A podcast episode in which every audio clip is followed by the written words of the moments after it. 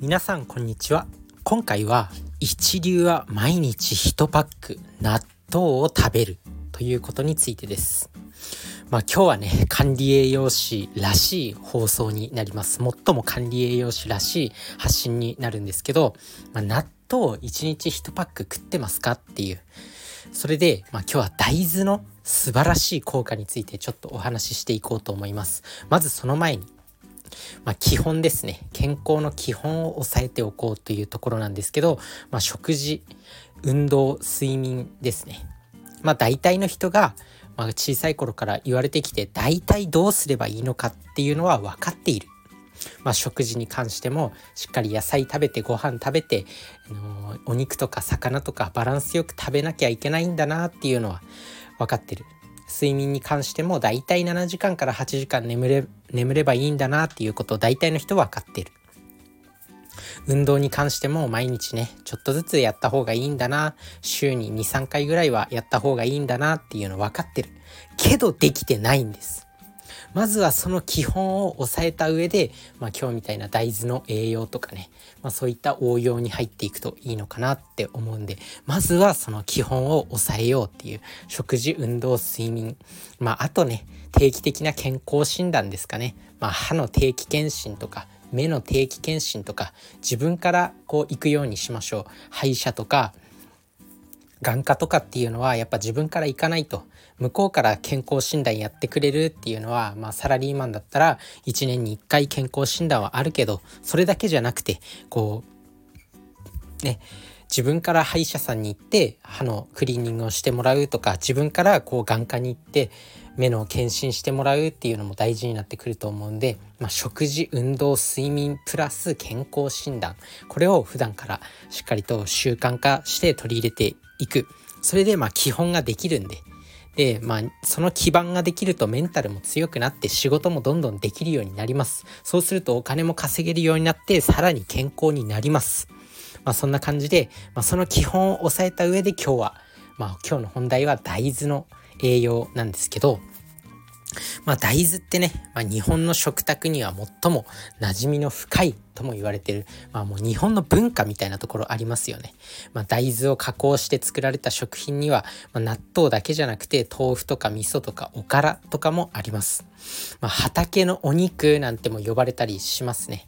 まあ、聞いたことある人も多いと思います。で、その大豆にはね、やっぱ良質なタンパク質とかカルシウムとかミネラル、そういった栄養素がバランスよく含まれてるんですよ。あとは大豆に含まれる成分っていうのは血中のコレステロールを低下させる働きがある、まあ、大豆タンパク質とか骨の健康とか骨の健康を維持する大豆イソフラボンあとはビフィズス菌っていうね、まあ、腸内細菌を増やして腸内環境の改善に役立つ大豆オリゴ糖とかね、まあ、そのね多くのもの、まあ、大豆オリゴ糖とか大豆イソフラボンとかなんかそういうのを聞いたことある人も多いと思います。なんか健康の番組とかでね。まあそういったもの特定保険用食品っていうものに認められている成分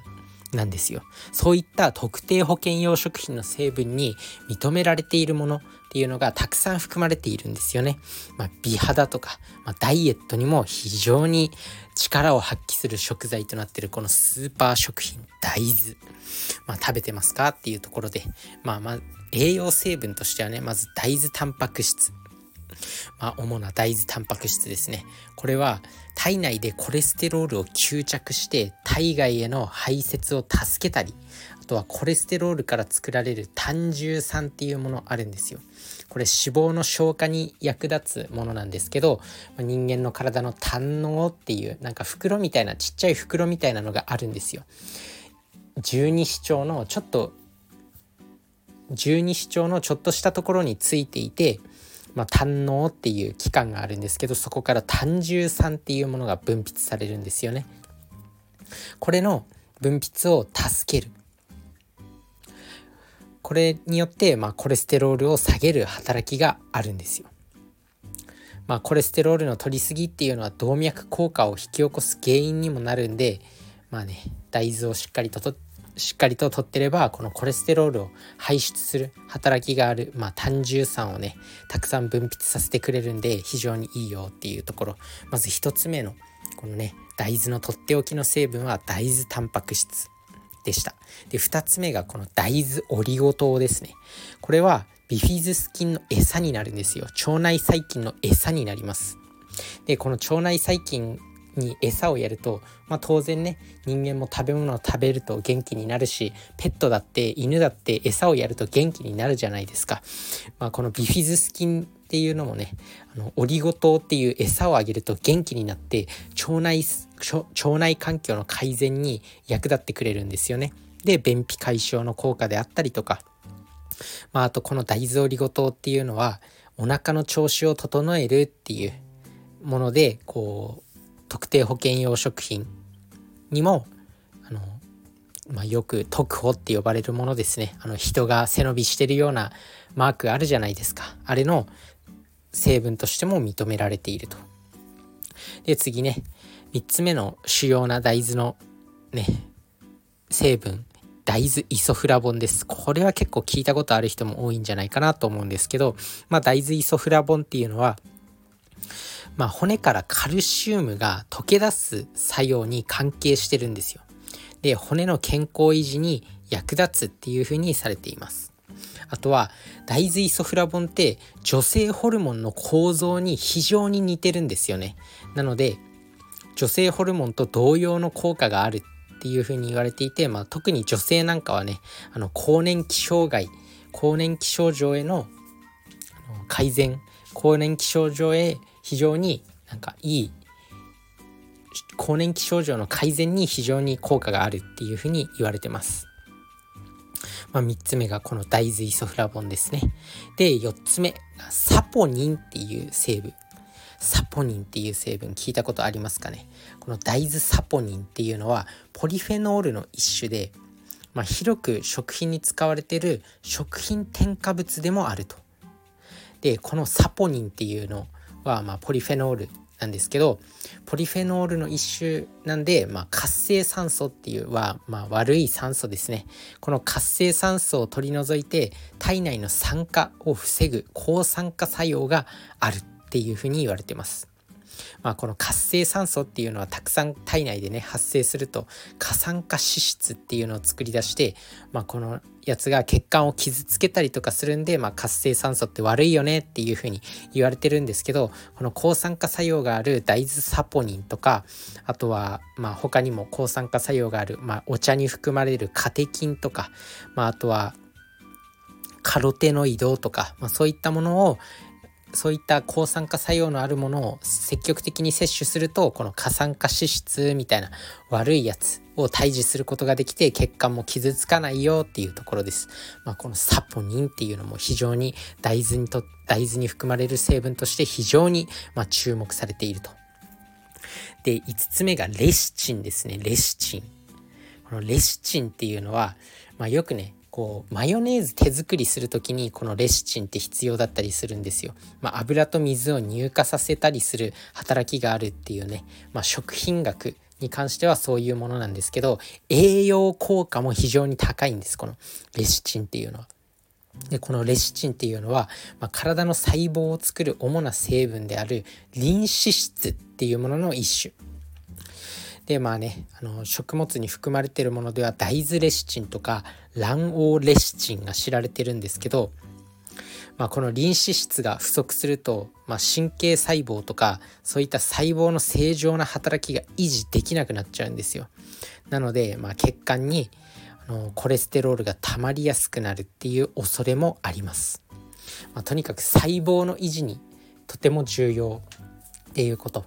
あとは、まあ、神経細胞にも非常にこのレシチンって重要なんで脳神経とかねめちゃくちゃこう重要な役割を担ってるんですよこのレシチンっていうのは、まあ、脳神経にとってもいいだから、あのー、大豆を、まあ、食べれば、まあ、極論言ってしまえば簡単に言えばこの脳神経の成分になってるんでレシチンたくさん取ると頭良くなるよっていうことです。まあ、レシチンもしっかりと取れるというねこのスーパー食品大豆。ね。で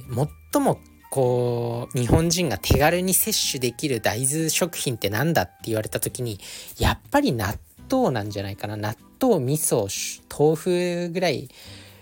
あたりまあそんな感じのものが結構摂取しやすいんじゃないかなと思います。豆腐だってねおひたし。おひたし？豆腐の冷ややっこか。豆腐の冷ややっことかめっちゃもう簡単に作れるじゃないですか。納豆とかも、まあ、はっきり言ってパック開けてそのまま食べるだけ。もうほぼ調理いらずっていうところで結構食べやすいと思うんですよね。一人暮らしの人でも。ね、あのお母さん世代にも味噌汁にちょいっと豆腐入れるだけで素晴らしい具材になりますよ。味噌もね同時に取れる、まあ、味噌汁なんて味噌も一緒に取れる、まあ、大豆製品ですね。も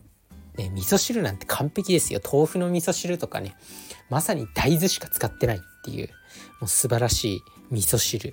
素晴らしいあの料理になります。